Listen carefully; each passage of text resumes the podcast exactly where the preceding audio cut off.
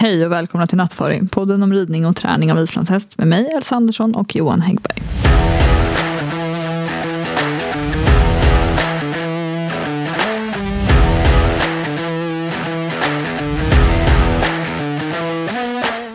Hej allihopa, välkomna till det här avsnittet. Hej Johan. Hej. Det har varit, eh, hänt lite grejer här i helgen. Det har varit höstmöte, SIFs höstmöte. Var du där? Nej. Jag vet inte varför jag frågar, för jag vet att du inte var där. Nej, jag, det var inte att jag delade med största delen av TIFs medlemmar. Det var tydligen väldigt få människor där. Tråkigt Jo. nog. Jag hörde det. Det var, ja, det var väl lite dålig uppslutning vad jag förstod. Vad beror det på tror du? Det var inte göra det till lite kul. Ja, det är så. Nej, men det är skämt åsido, men det, alltså, det måste vara uttalat roligt. Mm. Och det var några år det var jättemycket folk. Det var en blandad avelsport. Mm. Och det var på stora evenemang, Mm. eller stora platser, där man liksom hade en glidande övergång mellan nytta och gala. Och jag tror att det måste vara lite så. Mm. för att locka folk. Det är blandning av nytta och nöje. Och sen tror jag också att folk har tappat motivationen lite för sig för att det är så mycket liksom kris. Och kris där man egentligen borde liksom rätta upp sig och stå upp för föreningen. Det gör nog för att folk snarare blir lite lata. Ja, det har ju kommit en del liksom larm, larmrapporter, eller vad man ska Mm. säga. Det verkar ju inte vara jättegott ställt på olika Nej. sätt till SIF. Lite mer närmare bestämt, vad är det vi menar när vi säger så? Ja du, det är ju så att utan att göra det här för detaljerat, vilket jag inte heller har kunskap kring, så är det så att SIF blöder. Ja. Jo, men det har vi ju förstått. Det är de ganska tydliga med också, att det Mm. blöder ut pengar, men inte kommer in lika mycket. Och, och, och det finns det liksom varierande förslag på lösningar till det här. Liksom dels att rena hjälpaktioner. Liksom. Mm. Det görs ju sådana här eldsjälar som gör evenemang just nu som, där man... Vilket i sig är otroligt beundransvärt, får man ju Ja, säga. jag, jag tycker det är jättefint. Mm. Det är ingenting, ing- inget fel med det, liksom, men det är ju bara, det är bara smärtlindring i alla fall. Alltså, jag har så svårt att förhålla mig till det här för jag blir bara förbannad. Det är för att jag får lust att säga vad det jag sa. Liksom för att Om jag, vad? Jag har hela tiden tyckt att det varit en helt missriktad ambition att sälja förbundets själ för att gå med i Riksidrottsförbundet. Mm. Jag har alltid fått svaret, det förstår jag väl att du måste.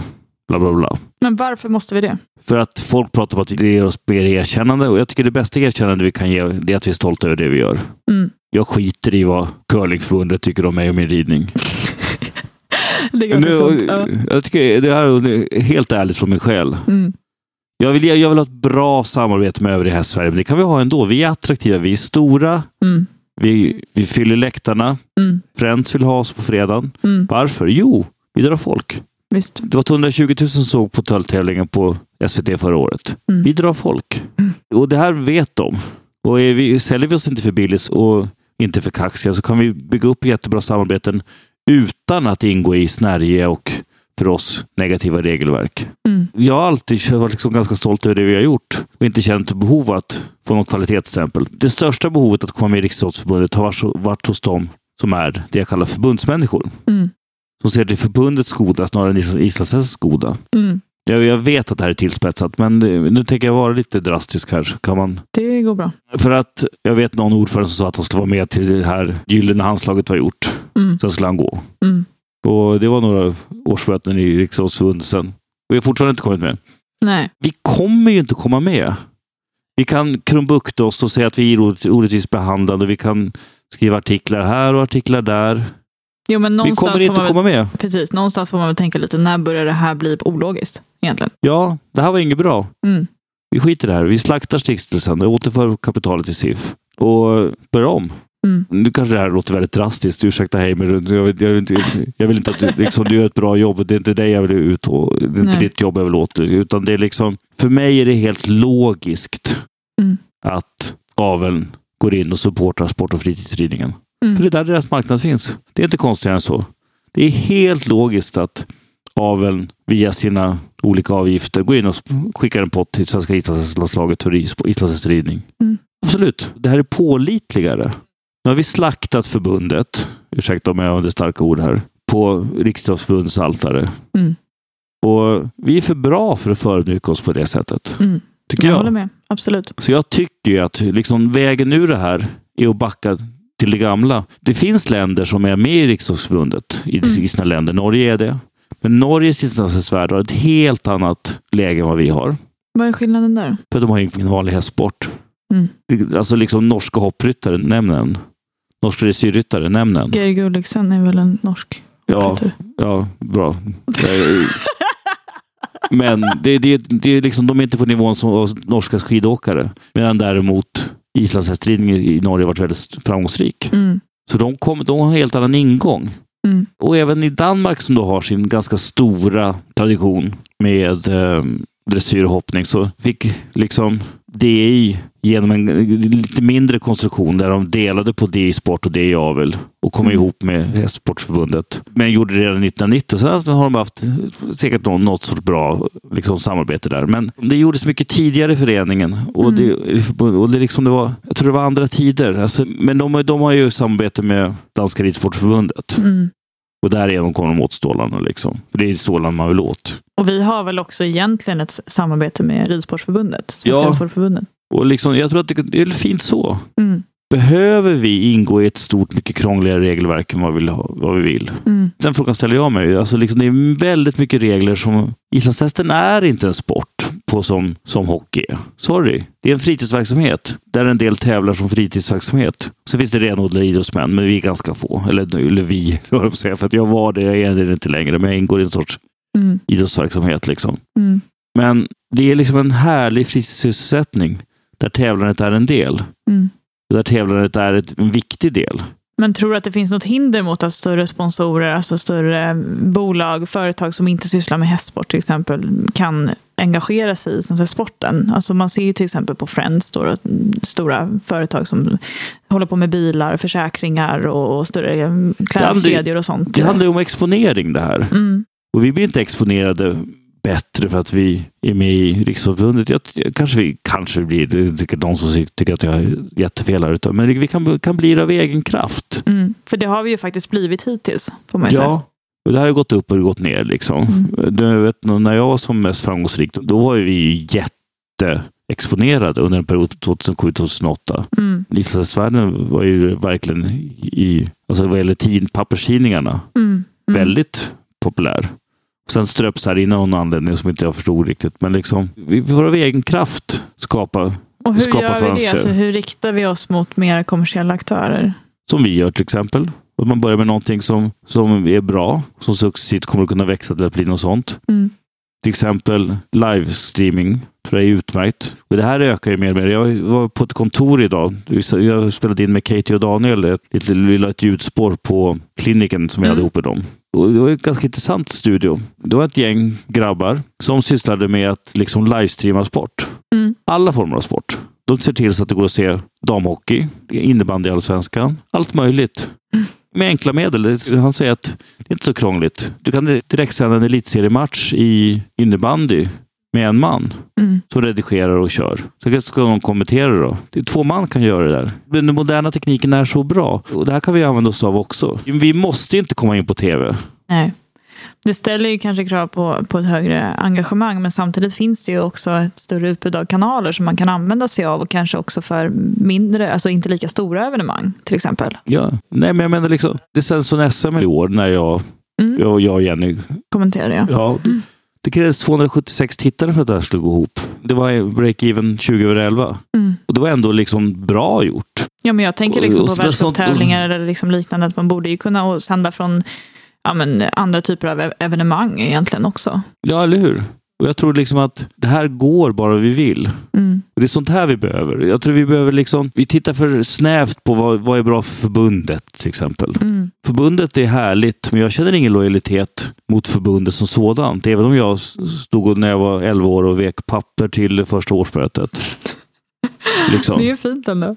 Ja, Mm. liksom hela min familj har varit med i det här på olika sätt, liksom, Mm. på gott och ont. Vi, har liksom, vi är tre som har haft sportutskottet. Min far har varit ordförande massa gånger. Mm. Både jag, min mor, min bror och min far har haft sportutskottet i SIF. Mm. Och jag menar, det är klart att jag känner en lojalitet mot det, men, men det, man, det jag brinner för är islandshästvärlden. Mm. Det är så mycket större än förbundet. Mm. Och Jag tycker ofta att så här, i Sverige har förbundet fått ta så förbannat mycket fokus från utvecklingen. Liksom. Först så var det en sorts startgrop för att söka till Riksidrottsförbundet som Mm. tog tre år.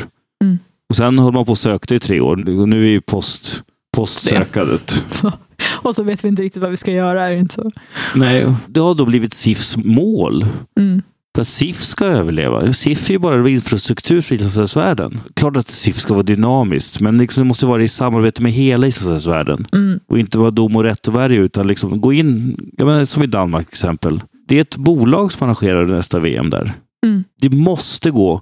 Om vi inte sätter oss in i, snäva Riksidrottsförbundsregler, utan bygger vår egen värld, så har, måste, har vi mycket lättare att bygga upp de här samarbetsmöjligheterna. Liksom. Men jag tror också att det är, det är någon sorts liknöjdhet som drabbat hela svenska ishockeyvärlden. Jag tror att det är liksom där förbundets kris är både en symptom och en orsak. Vad är det man, be man behöver då? Ja, det är en jävligt bra fråga.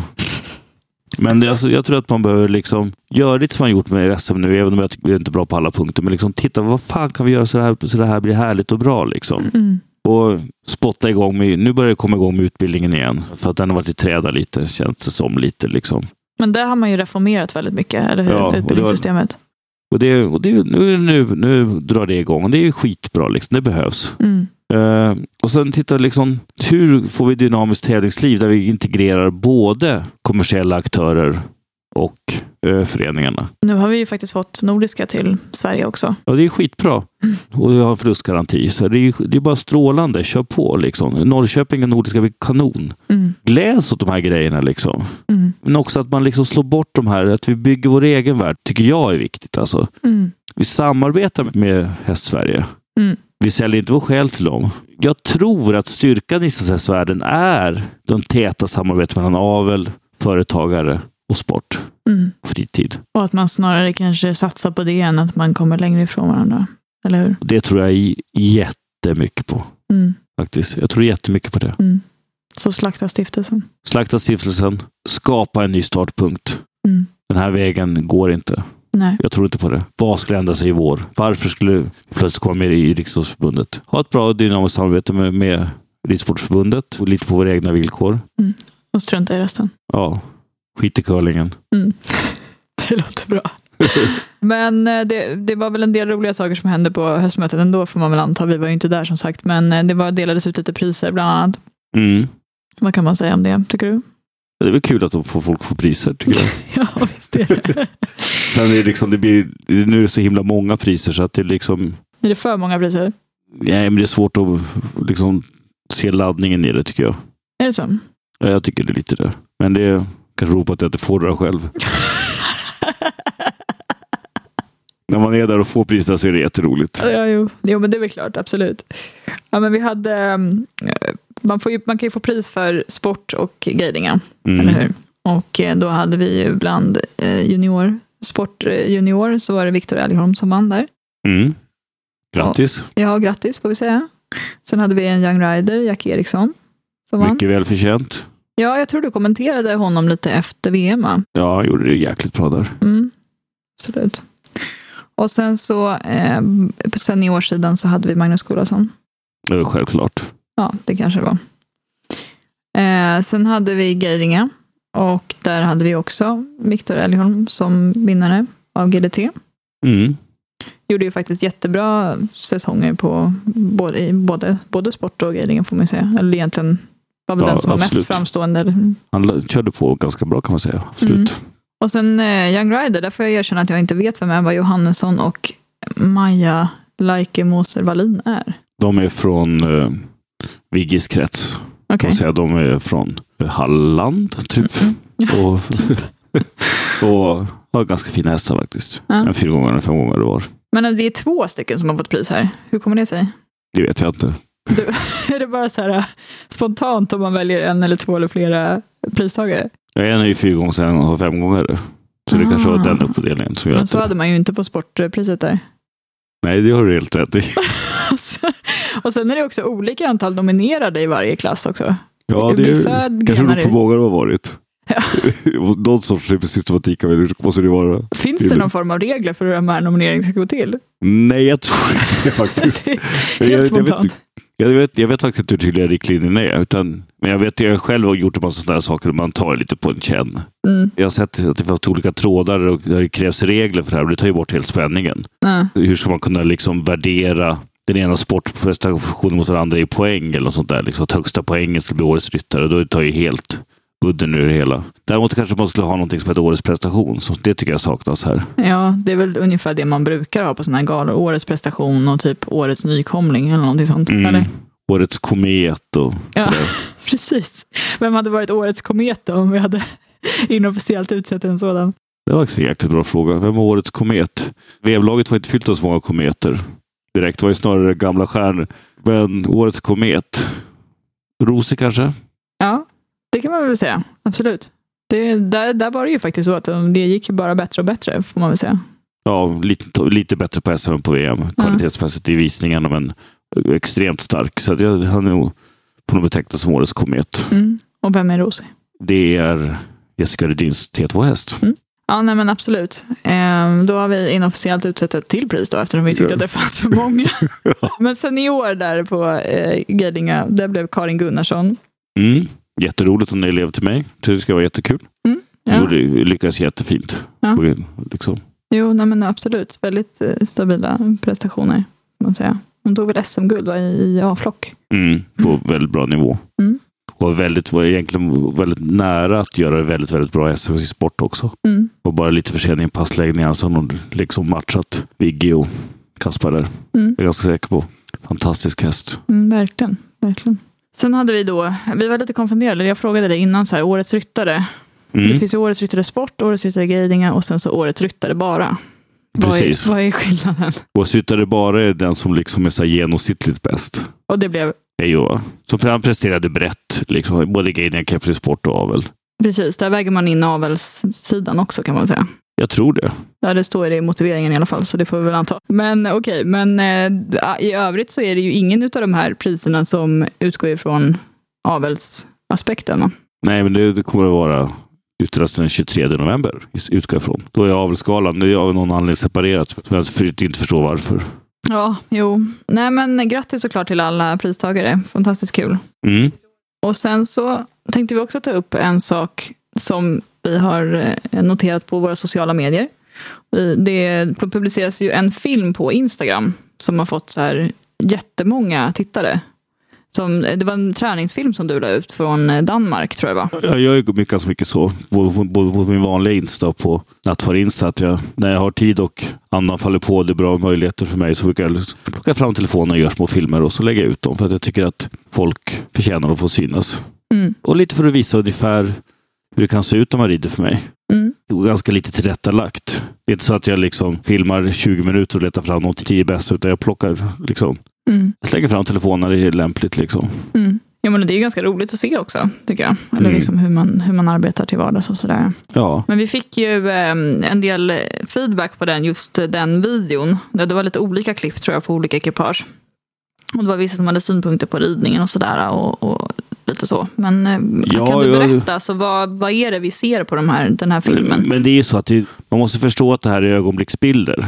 Mm. Det var ganska intressant. Någon gång la jag ut en bild, spelar inte roll på vem det är, där en väldigt duktig ryttare skickade mig och frågade det här är inget bra, tyckte hon. Men då tycker jag, att det, jag tycker att det är vissa saker som var väldigt bra med den bilden. Liksom. Mm. Men eh, jag, kunde, jag kunde förstå hennes kritik. Mm. Jag är fullt medveten om att många av de här filmerna inte är perfekta. De är inte avsedda att vara föredömliga, utan de, de är en del av en process. Mm. Jag tycker alla har, allt som lägger ut tycker jag har, det har kvaliteter, men det är inte avsett att vara perfekt. Det kanske är till exempel en häst som är lite kort i halsen men har ett väldigt bra steg i skritten. Eller det är allt, allt det här är inte avsett att vara plockat rakt ur tävlingsreglementet och vara idealiska bilder av det perfekta förloppet. Nej, men det, det är ju inte heller tävlingsbilder. Nej, det är filmer. inte det. Mm. Och Jag tycker liksom att man måste se på saker och ting utifrån dess förutsättningar. Ibland när jag skickar filmer till folk, så, till exempel en meddomare, vad tycker du om det här? Mm. Så får jag reaktionen liksom att ja, men här är för kort i halsen. Ja, men det vet jag ju. Mm. Jag att skriva tillbaka då. Mm. Men vad anser du om det här som process? Kan man tycka då. liksom. Mm. Och jag tycker att det är viktigt att man ser på saker och ting med liksom rättvisa ögon. Och det är allt från 13-åriga tjejer till fullblodsproffs som förefigurerar. Jag, jag tycker fan, det är, säkert, det är ett allmänt fenomen. Jag tycker folk är förvånansvärt bitska. Liksom. Mm. Men det här är ett vanligt fenomen och det gör ju det att många vill ju egentligen inte figurera i film för att det är så liksom lätt att Mm. de vill inte vill åka ut för det här. Liksom. Mm. Men som sagt, man måste ju se det här i sin kontext, så att säga. Ja, eller hur? Mm. Och jag tänker fortsätta posta. Mm. Det tycker jag absolut. Jag tror också, eller jag vet att det är många som uppskattar det väldigt mycket, att du Mm. faktiskt lägger upp också eh, hur det ser ut när, när du tränar rent praktiskt. Ja. Eh, men idag så hade vi tänkt att vi skulle prata lite grann om också då avel. Mm. Det är faktiskt ett jättestort och jättekul ämne som vi inte har berört i podden så jättemycket tidigare. Eller typ inte alls nästan. Nej, faktiskt inte. Och jag vet inte riktigt varför, men det har liksom sparat på något sätt. Så sen så är det ju också så att det är en ganska bra timing just nu, för det har kommit eh, förslag på ändrade faktorer på avelsbedömningar och det har kommit också uppdaterade avelsmål, eller förslag till uppdaterade avelsmål för islandshästar. Mm. Eh, ganska nu i dagarna egentligen. Och jag vet inte om det är så många som har lusläst det här eller har liksom 100% koll på vad det innebär, men vi tänkte väl att vi skulle i alla fall ja, försöka förklara lite grann om Mm. vad, vad det här handlar om och vad det kommer att innebära. För, det första så är ju de äldre domarledningen och avelsmålen från 1990. Mm, precis. Sen har det liksom gjorts justeringar på faktorer och så några gånger under, under vägens gång här. Mm, Men det här handlar ju om att göra en moderniserad som är i takt och ton med, vad som händer i verkligheten. mm, För det, det, är, en- det är en kombination av deskription och att det ska bli en förändring i riktning av domaranledningen. mm. Just det. Så det är både en vision och en beskrivning. Mm. Om vi då ska eh, förklara lite grann, alltså domarhandledningen, vad, vad är det för någonting? Vad är det vi pratar om när vi säger domarhandledningen? Det här frågade jag innan också, så att det, Ja, jag får upprepa det. alltså det, det finns ju en domaranledning för avelsdomare, för Mm. avelsbedömningar, Mm, som ganska detaljerat beskriver hur det ska se ut för olika poäng. Vilka typer av brister och vilka typer av förtjänster det finns och olika poänger rymmer. mm, Så man måste vara medveten om att det här är väldigt plastiskt. mm, För att 7,5 till exempel, som är medel, bra egenskap, det ska ju vara en medelbra egenskap i populationen. mm, Det betyder ju att om man ska vara avelsdomare så måste man ha väldigt bra koll på som är, vad som är populationen. mm, För 7,5 är inte en stabil egenskap, utan det är, det är förändligt efter hur bra eller hur dåliga alla hästar är. Men jag uppfattar väl lite grann att anledningen till uppdateringen av just de här sakerna är att man har fått framgångar med avelsarbetet och hästarna har blivit bättre. Och, Ja, om man, om man har lärt sig mer om olika saker, till exempel Mm. så har man ju viktat upp rygg och kors nu. Liksom. Och det är för att man vet mycket mera om vad som skapar en bra bärighet och ett bra flöde genom hästens kropp. Mm. Medan man känner fortfarande känns ganska osäker på vad som är en bra benställning och en bra benkvalitet. Så därför har man viktat ner det. mm, För att man vill inte låta någonting som kanske bara är estetiska överväganden få för stor vikt i avelsbedömning. Och det här är någonting sunt tycker jag. mm. Kanske vi lär oss mer om vad som är ett hållbart ben. Kanske man ska dela upp det. Liksom. Men att För att, ehm, ja, när vi säger att vikta upp och vikta ner, alltså det är ju så att varje moment i avelsbedömningen, både de exteriöra momenten och de eh, momenten som ingår i ridegenskapsbedömningen, har ju olika koefficienter. mm, Och när du talar om att man ska vikta upp då vissa koefficienter så innebär det att man åsätter dem en större procent eller högre procent. eller hur? Och det där har man ju ändrat lite grann på i det här nya förslaget. Så till exempel då så har man ju bestämt att exteriören ska ha lite mindre betydelse än de poängen som delas ut för ridegenskaper. Precis, den är ju historisk. En gång i tiden var det 50-50 i alla fall på Island och även i Europa. Sen var det 60-40 Mm, och nu har den gått till 65-35. mm, Och det har att göra med att man tycker att exteriörens ändamålsenlighet reflekteras ganska mycket i hur hästen rör sig nu för tiden. Man är säkrare på överensstämmelsen. Så att en häst som rör sig bra har oftast en fun- funktionell exteriör. Det tycker jag man kan se också när vi tittar på det här förslaget till nytt avelsmål. Att man utgår väldigt mycket från hur, hur kroppen ska användas på hästen. Eller hur? Mm. Och det tycker jag är väldigt sunt. Mm. En gång i tiden så var det liksom rent estetiska överväganden. Till exempel den överlinje man ville ha på 70-talet. Som var en, någon sorts mjuk grej som man trodde skulle fungera. Den var ju helt... Hur ju- menar du nu? Det var ju så... Det var ju, det var just, det var i princip alltså ju svankryggare desto bättre. Aha. Och det var ju helt förfärligt. Rent funktionellt liksom. Men det var en estetisk, man tyckte att det var en estetiskt vacker linje. Mm. Och det här har ju ändrats. Att vissa saker är ju liksom ett huvud till exempel. Det är ju, har vissa funktionella delar. Mm. Men det är väldigt mycket ett estetiskt övervägande. Därför så ger den med som information. Men ges en ganska låg vikt. Och lite samma sak är det med man och svans. Det är viktig information och det påverkar säljbarheten hos hästen. Det är viktigt för marknaden. Det är viktigt för hästens utstrålning. Mm. Men egentligen inte- inte funktionellt. Men därför är det med som information men inte som... Det ges bara 1,5 procent av totalpoängen. Mm. Vi har suttit och läst eh, faktiskt inför den här podden, eller, och uppdaterat oss på den här, det här förslaget till avelsmål. Och då kan man ju konstatera då, om man läser det som gäller generellt för ridegenskaper, att där ingår ju faktiskt en beskrivning om hur en häst går i form. Att, det ska liksom, att exteriören ska vara helt ändamålsenlig för att hästen ska kunna göra det. Ja, och att man faktiskt eh, tittar på hur, hur varje gångart ska fungera rent anatomiskt. Mm. Och att det ska ges en viktning. Nu, nu, och det har kanske mer eller mindre gjorts förut. Men jag tycker ibland att det finns en tendens att vissa typer av tölt som inte varit så funktionell Mm. fått ganska högt på avelsbedömningar. Men det, det, det har försvinner ju mer och mer. Att nu måste det vara ett bra flöde i gångarterna Mm. för att hästarna ska få en hög bedömning. Och det är väldigt bra tycker jag. Mm. Sen kan man ju också se i de här, det här nya förslaget då att man eh, lägger större vikt vid grundgångarterna. Man viktar upp trav och eh, skritt bland annat och, och långsamma galoppen. Och det, det speglar också de, de moderna kraven. Sen är ju tölten väldigt mycket i centrum. Tölten är faktiskt 16 procent. Mm, mm, Och det är ju väldigt sunt tycker jag. För tölt är islandshästens signum. Utan bra tölt är ingen häst. nej. Men däremot så höjer man graderingen på skritt. Man höjer viktningen på trav. Man ökar viktningen på långsam galopp. Mm, precis, för långsam galopp har ju inte ingått i totalbedömningen tidigare, men nu lyfter man ut det som ett eget moment som ingår i totalbedömningen. Och så sätter man det på koefficient 4. Och det är faktiskt högre än, än poängen för, för galopp. det är väldigt sunt tycker jag. Ja, alltså varför är det det? Vad, vill, vad är det man vill göra? För att vi använder ju, i daglig träning nu så det, används ju oftare den långsamma galoppen. Mm, Sen är det viktigt, jag tycker det är bra att vi har kvar den ökade galoppen, för det säger någonting om hästens förmåga att tänja på sig. Det säger någonting om hästens vilja att göra, utföra det som ryttaren ber om. mm, Att det säger någonting om hästens explosivitet. mm.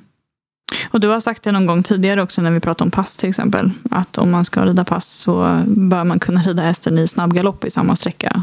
Ja, eller hur? Så att det är liksom, jag, tycker, att- jag tycker det är bra att den här informationen finns kvar. Mm, Det visar på bredden i hästen. Det visar också på en förmåga för hästen att slappna av. Att den kan gå både långsam galopp med bärighet och göra båda delar inom samma, ramen av samma visning utan att bli spänd. Mm. Och det tycker jag är jättebra. mm. Där har vi ju, alltså, ja, där kommer man kanske in lite grann på det här med spirit och, och så. Alltså Mm. lynne och, och vilja som det hette förr i tiden. Mm. Eh, Den har man viktat ner lite grann från 9 till 7. Men den är fortfarande ganska hög betydelse då. Ja, men det, jag tycker det är sunt att den finns kvar, men att, att den viktas ner lite. För att det är fortfarande så att det är väldigt mycket ett intryck. En duktig ryttare kan vara väldigt duktig på att se, få en häst att se lätt och smidig och samarbetsvillig ut. mm, Medan den kanske inte är det. En bra vilja och lynne ska ju återspeglas i att hästen faktiskt också manifesterar bra gångarter. mm.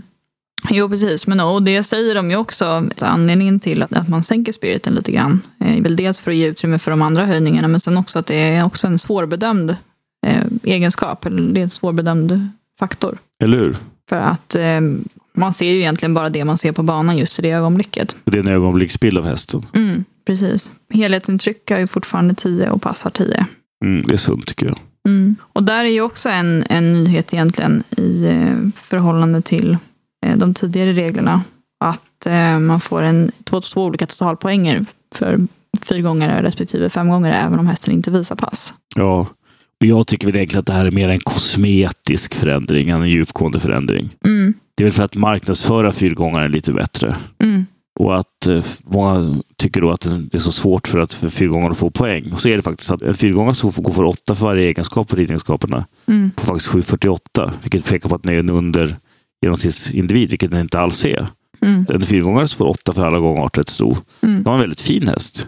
Och väldigt användbar och väldigt värdefull häst i bruksändamål. Kanske inte en topptävlingshäst. Mm. Det kan vara en väldigt, väldigt, väldigt fin ridhäst och en värdefull individ. Mm. Så det ligger i någonting att man signalerar att även de här individerna är viktiga. Mm. Så jag tycker det är sunt, även om det, det till största delen är liksom kosmetik. Men finns det någonting negativt fortsätta. med att göra på det här sättet då? Det vet jag inte faktiskt. Om jag ska vara helt ärlig. Nej, jag tror inte det. Mm. Sen är vi ganska tröga med att ändra våra åsikter.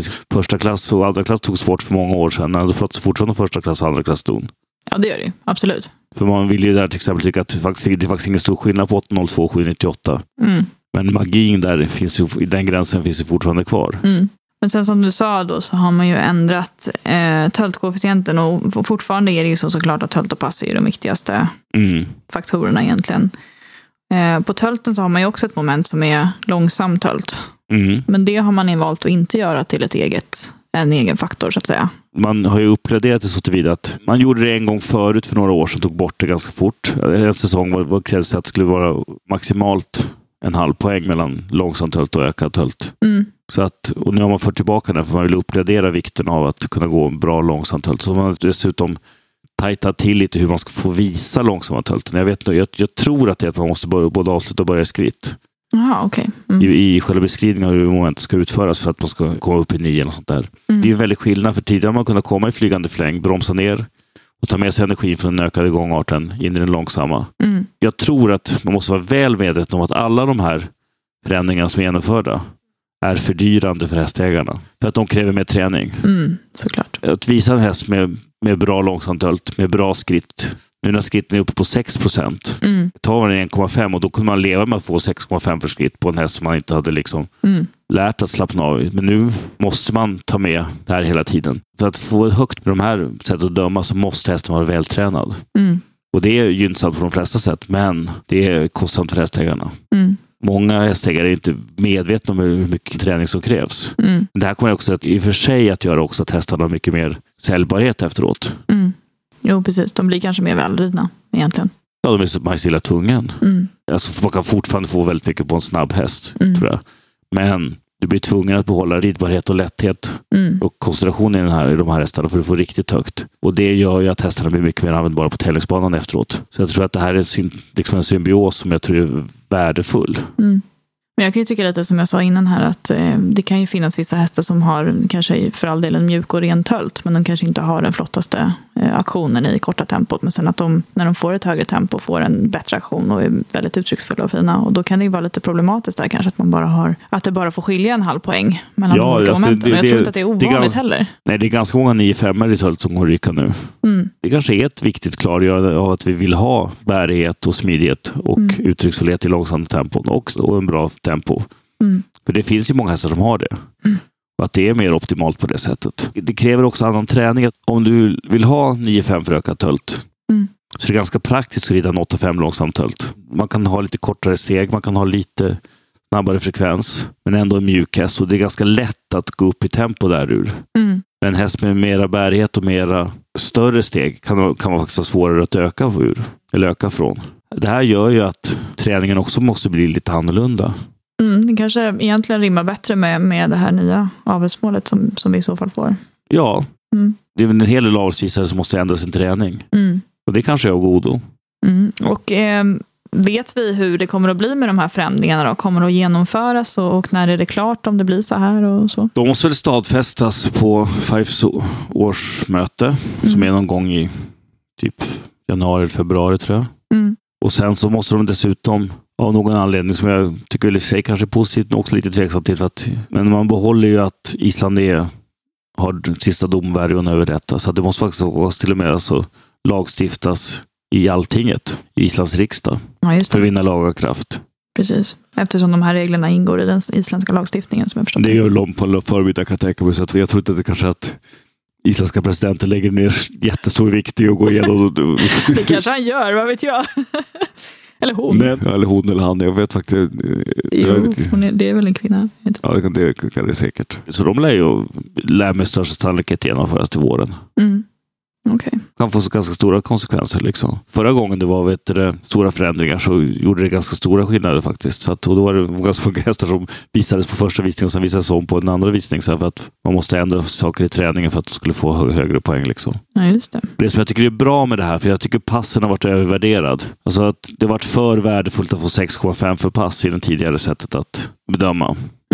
Så till exempel, alltså liksom I det tidigare systemet då, då kunde en häst få väldigt högt, till exempel med 9 för tölt och 5 för, för pass. Mm. Men med graderingen som ändrades då typ 2008 eller 2009 eller något sånt där. Och den förändring som då genomfördes gjorde att det blev mycket mer värdefullt att visa samma häst med 8-5 för tölt och 6-5 för pass, vilket är helt skevt. Det är en helt meningslöst gångårskonfiguration, inte användbart någonting. Ja, just det. Och det har ju förekommit en del debattinlägg när det gäller det här med aven. Eh, bland annat så blev det ganska hetsiga diskussioner på Facebook om en eh, artikel som avelsledaren la upp. Mm. Jag vet inte riktigt var den publicerades någonstans faktiskt, om jag ska vara helt ärlig, men jag tror det var en jag papperstidning. Ja, det tror jag också då. Mm. Och det låg väl lite i linje med det här. Jag, tror jag fick nog känsla av att det här var lite grann eh, berörde de här sakerna vi redan har pratat om. Mm. Men bland annat så tog han ju upp då att eh, man i Sverige ligger lite efter i avelsarbetet jämfört med andra länder. Det tycker jag att han har helt rätt i. Mm. Vi har liksom lite haft en liten tendens att klappa oss själva på axeln här i Sverige. Mm. Och titta för mycket till exempel, då, många hästar har haft hög, hög blupp. Femgångshingstar, välbyggda femgångshingstar. Men kanske inte lika bra tävlingsegenskaper. Men när vi ändå kör på med de här Och vi har målat in oss ett litet hörn. Där jag tycker att jag håller med honom om att vi avlar för dåligt tölt här i landet. Mm. Och det är ganska drabbande. Det, och det ser jag till exempel när jag åker runt nu. Mm. Jag åker ju runt över hela, eller hela norra islandshästvärlden ungefär. Liksom. Och eh, genomsnittshästen i Sverige är styvare, tyngre och rör på sig mindre. Mm. De har sämre gångarter och mindre aktion i tälten. Mm. Vad beror det här på då? Avelsledaren nämnde någonting om att det är liksom inbyggt i aveln, eller man ska säga, för att vi har bara avlat på den typen av hingstar traditionellt. men, alltså, vi, vi hade under en period vi hade några väldigt, väldigt tongivande och starka hingstar Mm. som gav väldigt bra exteriör, gav bra flyt i gångarterna. Jag håller inte riktigt med Hans beskrivning allt, i allt där med dålig bärighet och så, men, men Mm. låt det vara hänt. Alltså, några av de där hingstarna har varit väldigt, väldigt bra grund att arbeta från. Mm. Om man då hade fyllt på med hingstar av ett modernare snitt med mer rörlighet, lättare för långsamt tölt Mm. och mera knäaktion. Men det har vi inte gjort.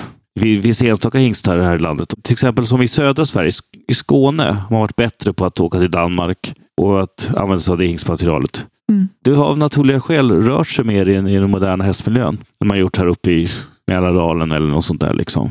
Och Det har gjort att vi har liksom varit lite förnöjda. Sen har det gått- gått ganska bra för oss på VM med den här typen. Alltså, de här hästarna, de här framgångshästarna är välbyggda med jämna gångarter och mycket vilja. De får ju högt. Mm. Men sen kanske de inte liksom kommer någonstans på tävlingsbanorna sen.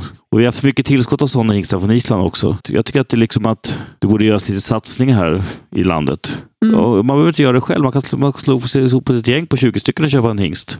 Eller vad som helst, välja ut en bra ryttare. Eller, eller vad som helst. Vi måste få in nytt blod här i landet. Men hur vanligt är det då? För det, det förekommer ju att man bildar bolag till exempel och flera går ihop och köper någon bra häst. Det är jävligt ovanligt tror jag. Ja, eller hur? Visst är det? Jag har sett det vid något tillfälle. Sådär. Ja, det, men det, gjordes mycket, alltså, det var mycket mer dynamiskt för tio år sedan. Varför har man tappat det här då? Jag vet inte. Vi, vi, Vi uppmanar vi- till det- företagande i hingstbranschen. Ja, att folk satsar på lite flotta hästar liksom. Ja. Jag sa lite tillspetsat vid något tillfälle att det bara kommit in Rosi och, och Topper på sista åren som varit riktigt kul från Island. Liksom. Mm. Det, kanske, det kanske jag missade någon att förolämpa någon, men Mm. allt annat har varit i linje. Liksom. Mm. De är två moderna hingstar. Rörliga, lätta fram, mycket aktion, bra lynne, mycket flyt i gångarterna. Och det är ju den typen av hingstar som vi måste få in här i landet. Mm. Vacker sida, lätta i handen, Mm. sitta på toppen. Det är ju rent och skärt nöje. Och den typen av lätthet för uppförsbacke och lätthet för hjälpen som, vi som han har, det är den moderna hästen ska ha. Mm. Nu är det lite reklam här, men det, Mm. Ja, men det är- står helt fritt att göra faktiskt. Det är lite härligt. ja. Det är den här typen av hästar, men det kostar ju. Mm. Och i Sverige, liksom, det finns det här, vi, jag tror inte folk har förstått hur billiga hästarna är här. Nej. Det är ganska krångligt att åka till Sverige och köpa häst om man är utlänning, för att det är långt mellan hästarna och hit och dit. Så här, liksom. så att det, Mm.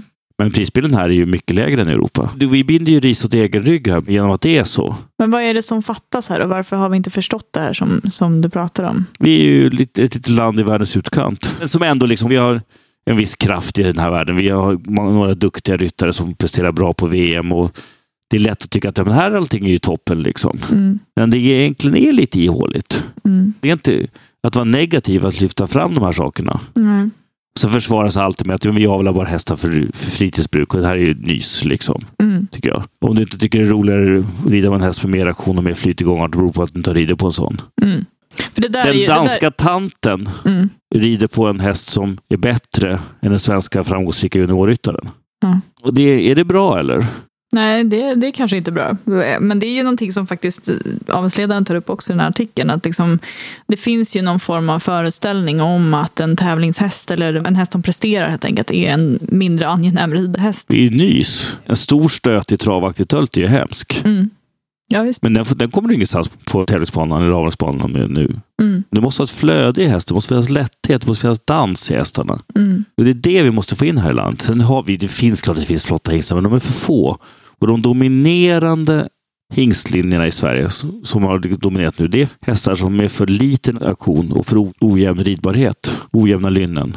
Mm. Sorry to say. Det säger ju, framgår ju av den här artikeln också att eh, avelsledaren efterlyser fler och han säger seriösa avlare. Jag vet att det är många som tog illa vid sig av det för att man gör någon form av motsatsslut där. Eh, men det tror inte jag var avsiktligt. Nej, alltså liksom, jag tror att man vill ha, vi behöver en dynamisk värld. Mm. Och en dynamisk insatsvärld består av folk som tar ett föl var femte år.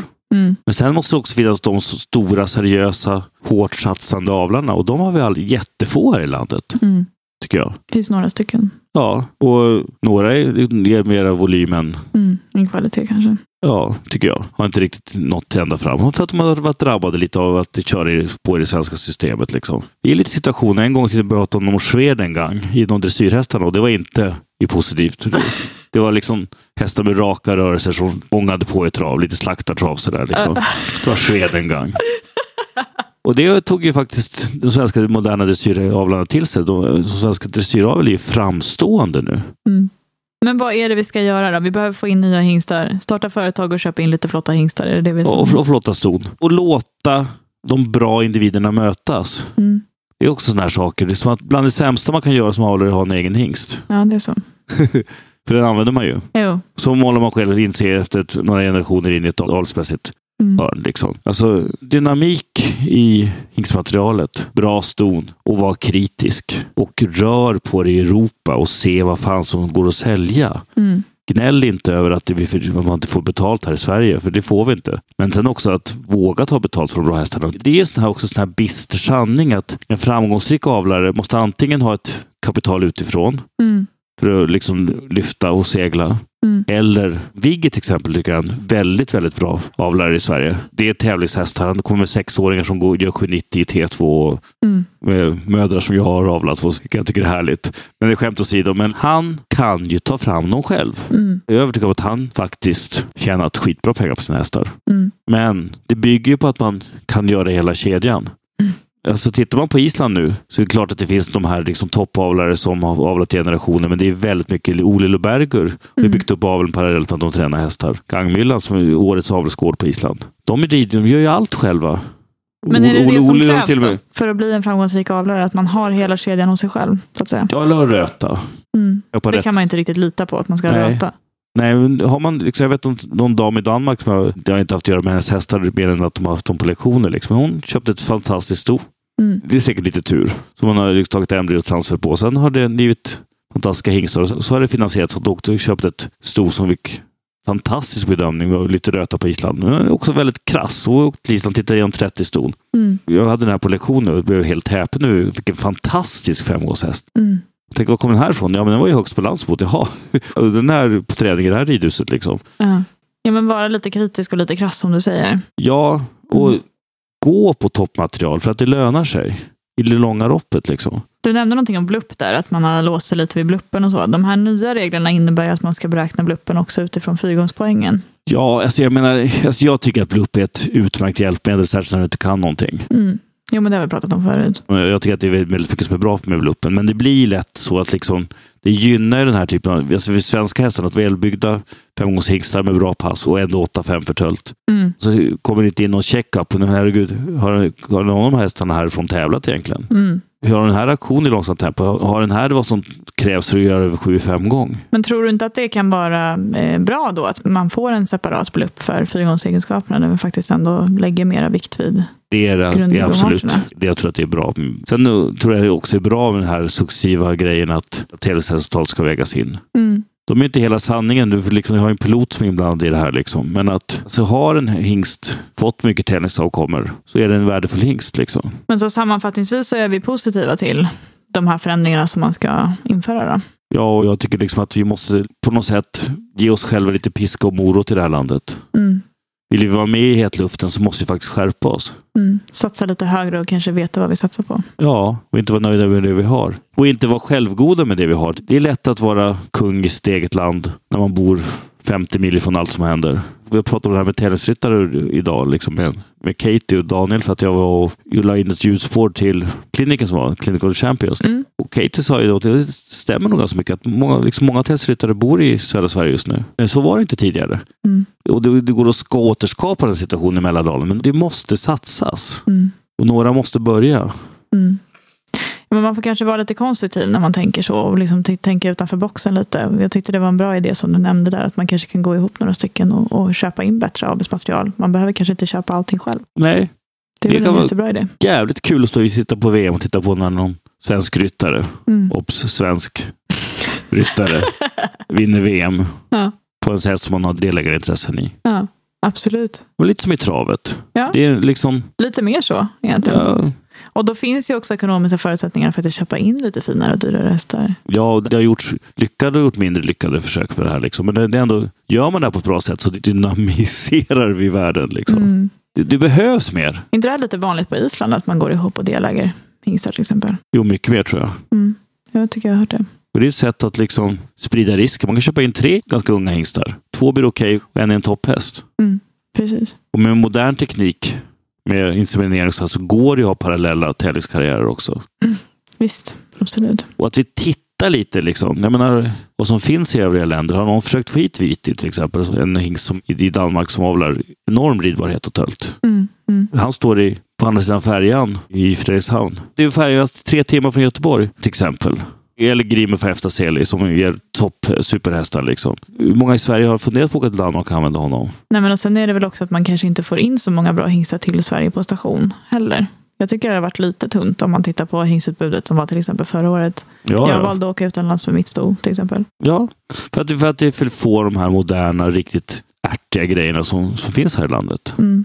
Vad beror det på då? Jag vet inte. Jag tror att det är liksom att man trott att allt saker och ting är för bra. Mm. Vi behöver lite wake-up call. Vi måste röra oss mer i moderna cirklar. Liksom. Det var synd att Elmer försvann, till exempel, tävlingen. För att hade den fått leva kvar så hade det blivit ett nav. Mm. Det hade kommit topphästar från hela Europa dit. Varför försvann det? För att det var inte lönsamt tydligen. Okej. Jag vet inte, men det, Det var är ju jättetråkigt för det var ju en jätterolig tävling. strålande Mm. tävling. Låg, låg rätt i år på tiden. Men det behövs Ice Horse Festivals i Sverige också. Och det går ju. Varför ska det inte kunna gå i Sverige när det går i Danmark? Nej.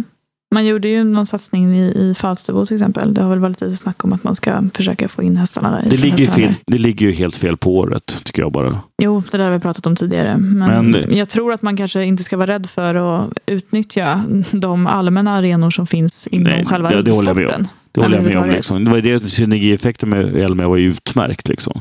Mm, verkligen. Det var ju så jävla synd att den försvann, tycker jag. Mm. Finns det någon begåvad människa som ska återuppleva det så Så uppmuntrar vi till det. på det varmaste. Ja, verkligen. Ja, men nu så har vi ju faktiskt ett, ett annat hästevent att se fram emot. Det blir Sweden International Horse Show på Friends. Mm. Kommer att komma här strax. Feta prispengar. Feta prispengar, är det så? Ja. Ja, vad roligt. Says rumor. Och där har vi också jättemånga fina ekipage. Jag vet inte om det har gått, de har gått ut med fulla startlistor, Ja. det tror jag inte, eller? Nej, det är fortfarande lite liksom ruljans där tror jag. Mm.